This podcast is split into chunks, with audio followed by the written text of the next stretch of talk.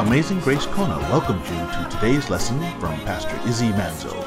Our prayer is that today's lesson will spiritually feed and uplift you. Now, here's Pastor Izzy. We're going to be in Psalm 43 and 44. Let me just read it to you. Psalm 43 reads, Vindicate me, O God, and plead my case against the ungodly nation.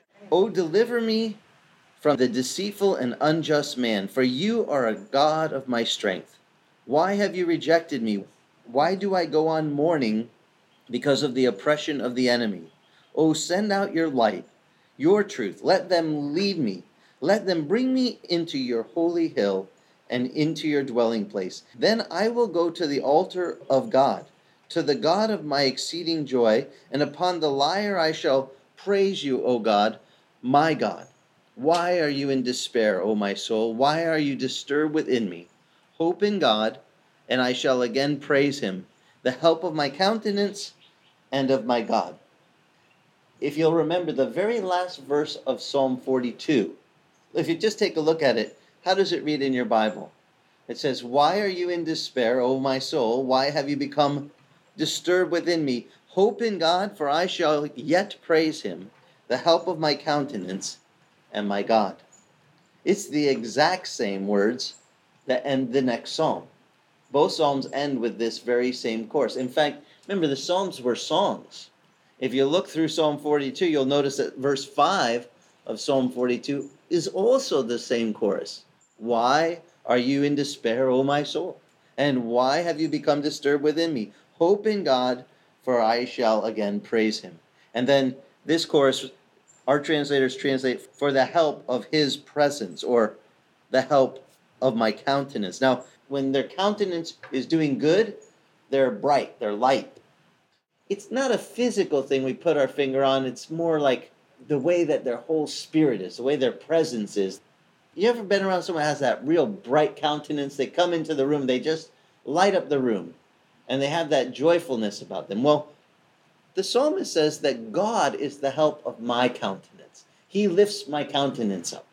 When we're not doing what's right, our countenance goes down. You might not even catch it yourself, but your friends can see it. You're a little bit cranky and you're struggling and you're and you're not your happy self. And, and you ask what's the matter? Oh, nothing's the matter. Leave me alone. And here the psalmist says, I thank God. When my soul is in despair, he says, Why are you in despair, O my soul? Why are you disturbed within me? He says, Hope in God. This is the source of our lifting of our countenance is our hope in God. He says, For I shall again praise him. He is the help of my countenance. He's the one that lifts us. When we do what's right, it just comes out. People can see it. When you're doing right, people look at you and they're like, wow, look at that. They just have that glow. Now, in the previous psalm, Psalm 42, it says that the reason the psalmist he was disturbed is because he said his enemies kept saying to him, Where is your God? The enemies were provoking him. Well, if God's real, where is he? You ever had people do that to you? Poke fun at your faith? It can bring down your faith. It can make you feel disturbed inside.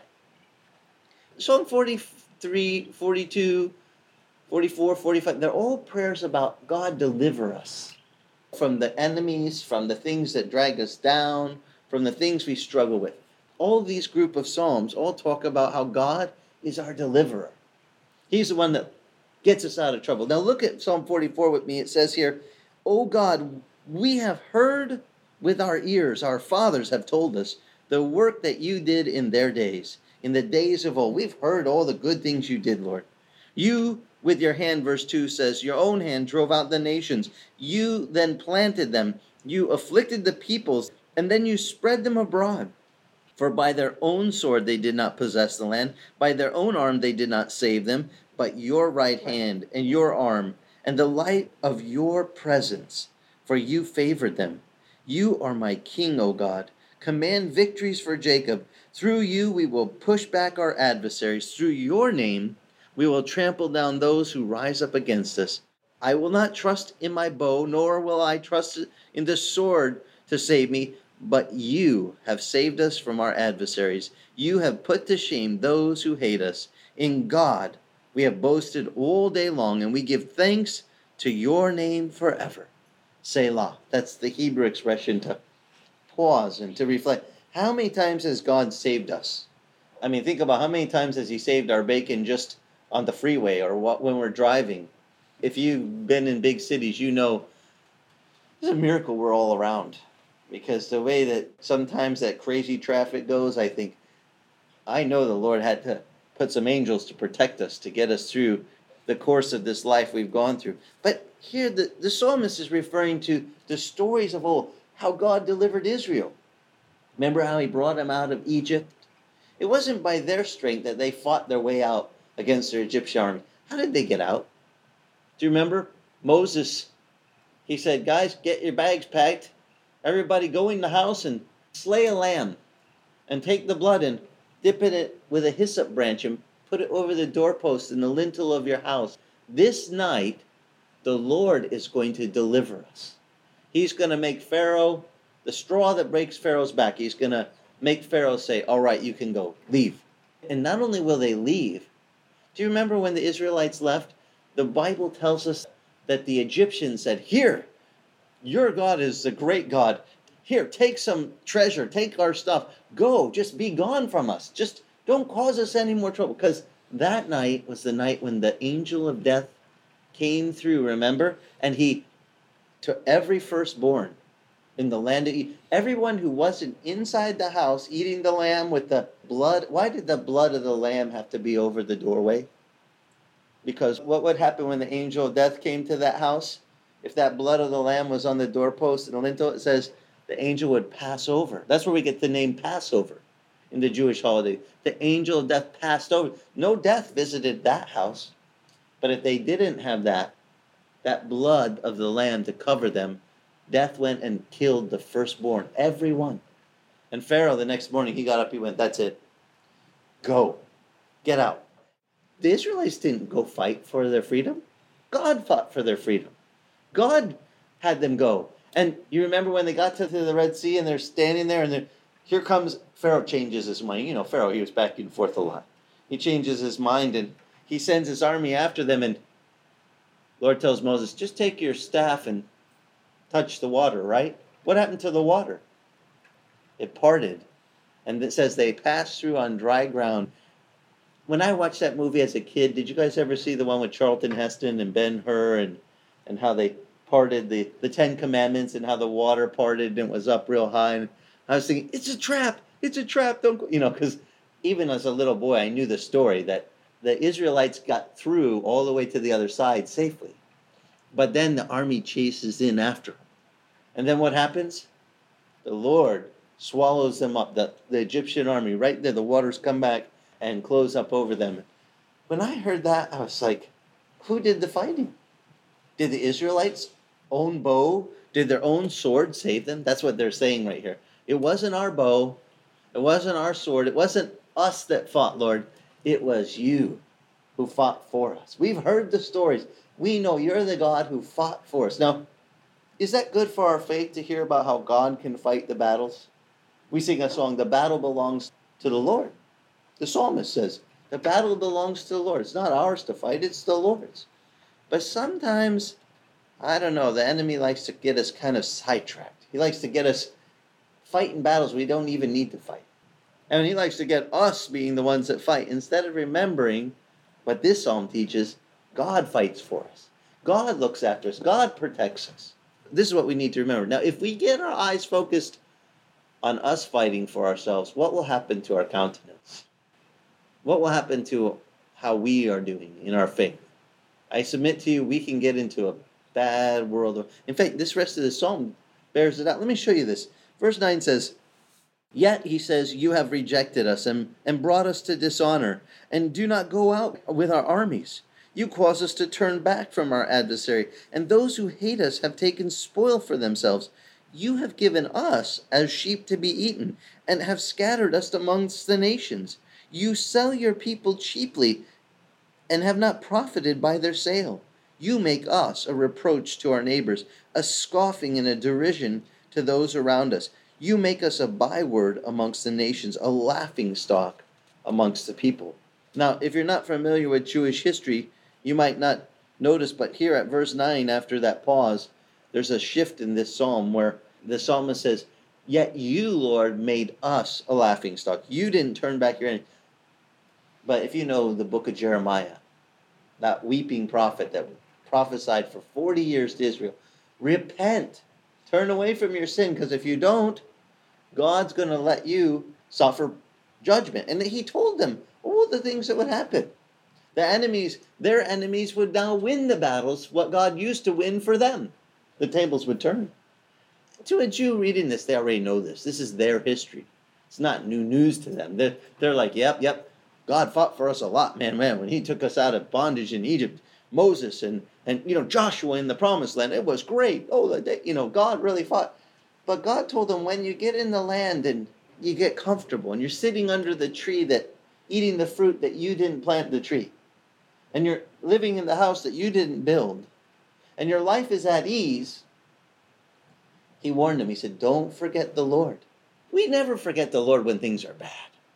When things are bad, we're all prayer. Boy, we don't I don't even have to teach to pray when things are bad. People do it automatic. Oh God, help me, it's terrible.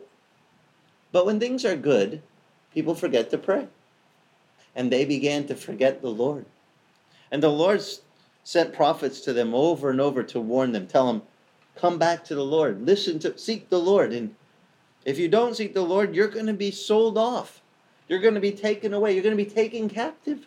If you study Israel's history, did they get taken away after that? After they had just had this wonderful, marvel. I mean, I'm condensing a lot of history down into kind of Reader's Digest version, but the big picture is yes, first God delivered them with a mighty hand, and later they forgot about him. When they let God fight the battle and they sought the Lord, the Lord did great things.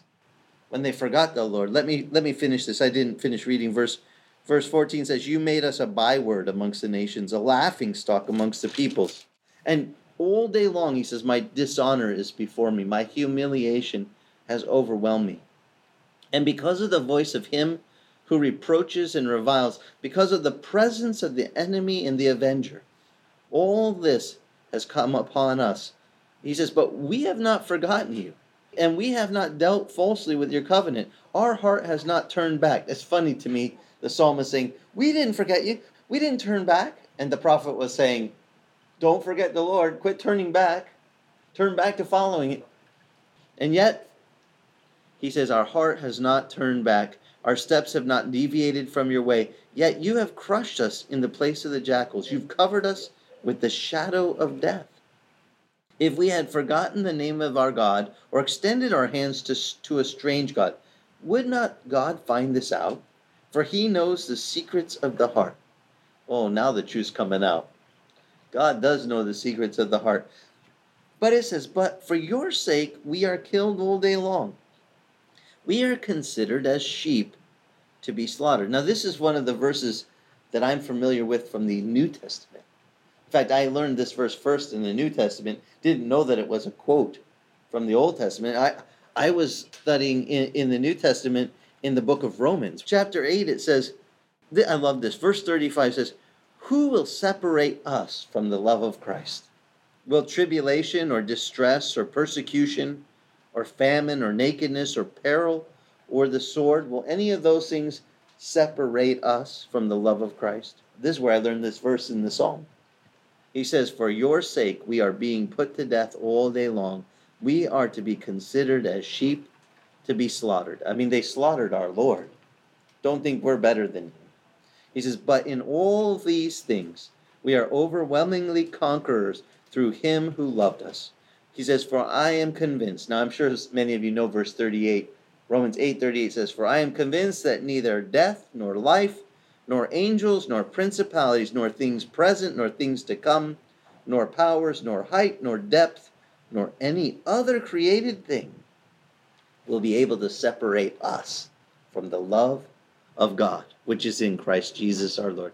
There's nothing that can separate us from God's love. Can trials and tribulation separate me from God? No, not from His love. The Bible declares there is nothing no power, no height, no depth. There's nowhere you can run to get away from God's love. His love is, well, it's eternal, right? Back to Psalm 44. He says, Arouse yourself.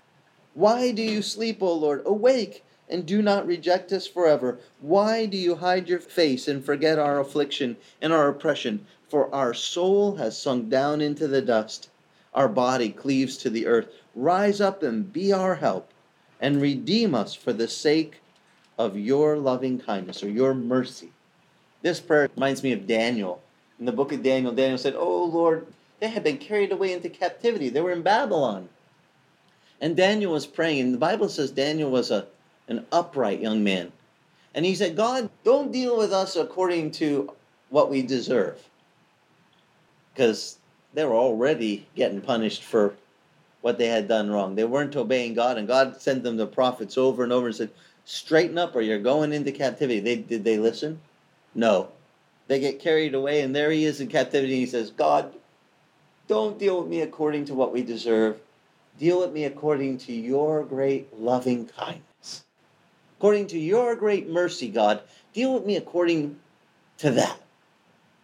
That's what this psalm ends with. Oh Lord, rise up to be our help and redeem us for your sake, the sake of your loving kindness, your mercy. God, just not because we deserve it, but because you are so merciful. Now, is that a good way to pray? God, deal with me according to your great compassion, your great mercy, not according to how great I am, because we might be blowing it. It makes me go, oh, this is the right approach. I'll seek the Lord and ask Him to be my help because He's great. Because He's the one that is great. And the Bible says, Great is the Lord and greatly to be praised. In Hebrew, Gadol Adonai, it's He is great. Gadol is great. And Adonai It's the Lord God. The great is He. He's greatly to be praised. He's worth it. I mean, He's worthy. But I look at this psalm and I think, man, they were going around, they were down.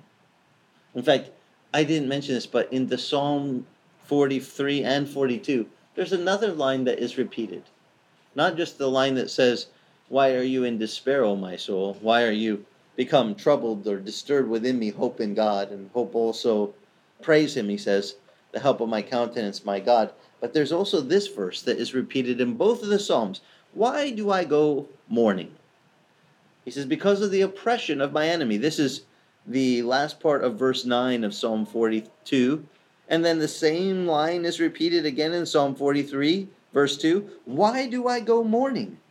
Well, because of the oppression of my enemy. Have you ever felt like you're in mourning?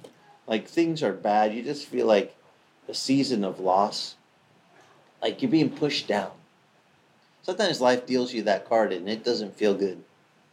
Why are you in mourning? Why are you so down? Well, because there's an enemy that tries to oppress us. Now, the Bible teaches us in the New Testament we don't wrestle against flesh and blood, against people.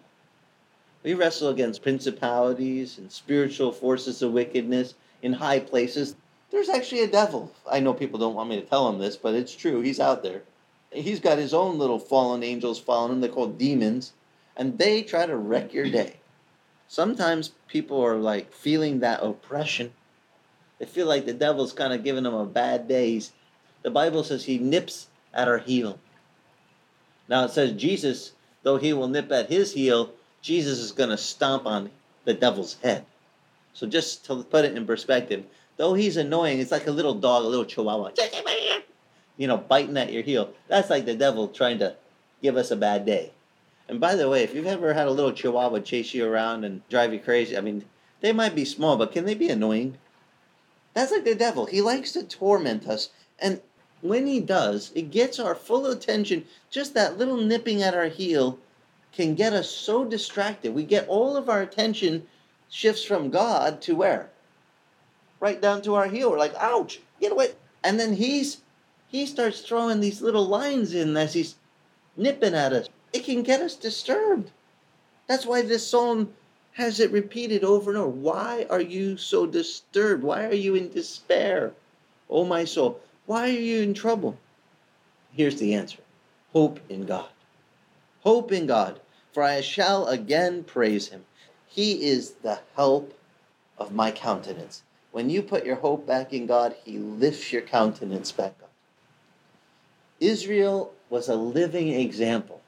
You know, the Bible teaches us in 1 Corinthians chapter 10, everything that happened to them, they were our, our model, example to, for us. So if you see them when God said, Don't turn away from me, keep following me, it'll go well with you.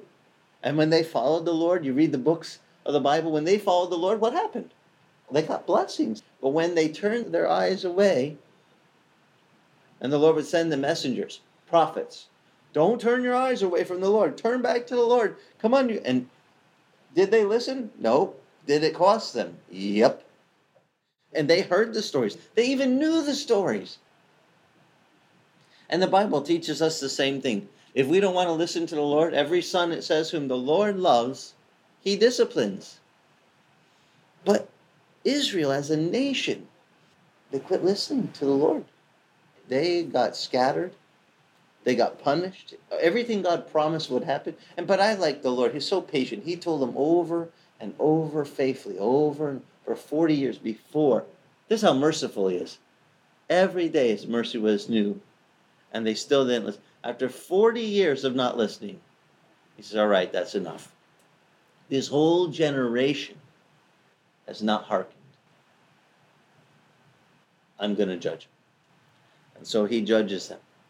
Now, the neat thing about his mercy is later, he will take them, and though they scatters them all over the world, he says, I will show you a sign that I am God. I will one day call them all back. And May 17, 1948, the UN ratified Israel as a nation. They weren't a nation for 2,000 years almost. And all of a sudden, boom, they're back. That's a sign. God says, I'm going to show you I'm God. I'll bring them back. And the generation that sees that sign, that fig tree come spring forth, that's a generation that won't come to pass till the coming of the Son of Man. I say we should be very excited. We live in the time when God's fulfilling things that, like, that's a big deal. All this is to help us to hope in Him. He's a very big God. Now, when these things happen, what should we do when we see signs like this happen? Look up, it says. Our redemption draws nigh. Amazing Grace Kona thanks you for listening to today's lesson. You can listen to today's lesson or any of the radio lessons on iTunes titled Celebrate the Lord. And if your travels take you to Kailua Kona on the big island of Hawaii, come visit us. We meet Sunday mornings, 9 a.m., on the beach at the north end of the old Kona Airport. For more information on Amazing Grace Kona, go to our church website at amazinggracekona.com. Amazing Grace Kona is the original Calvary Chapel Kona.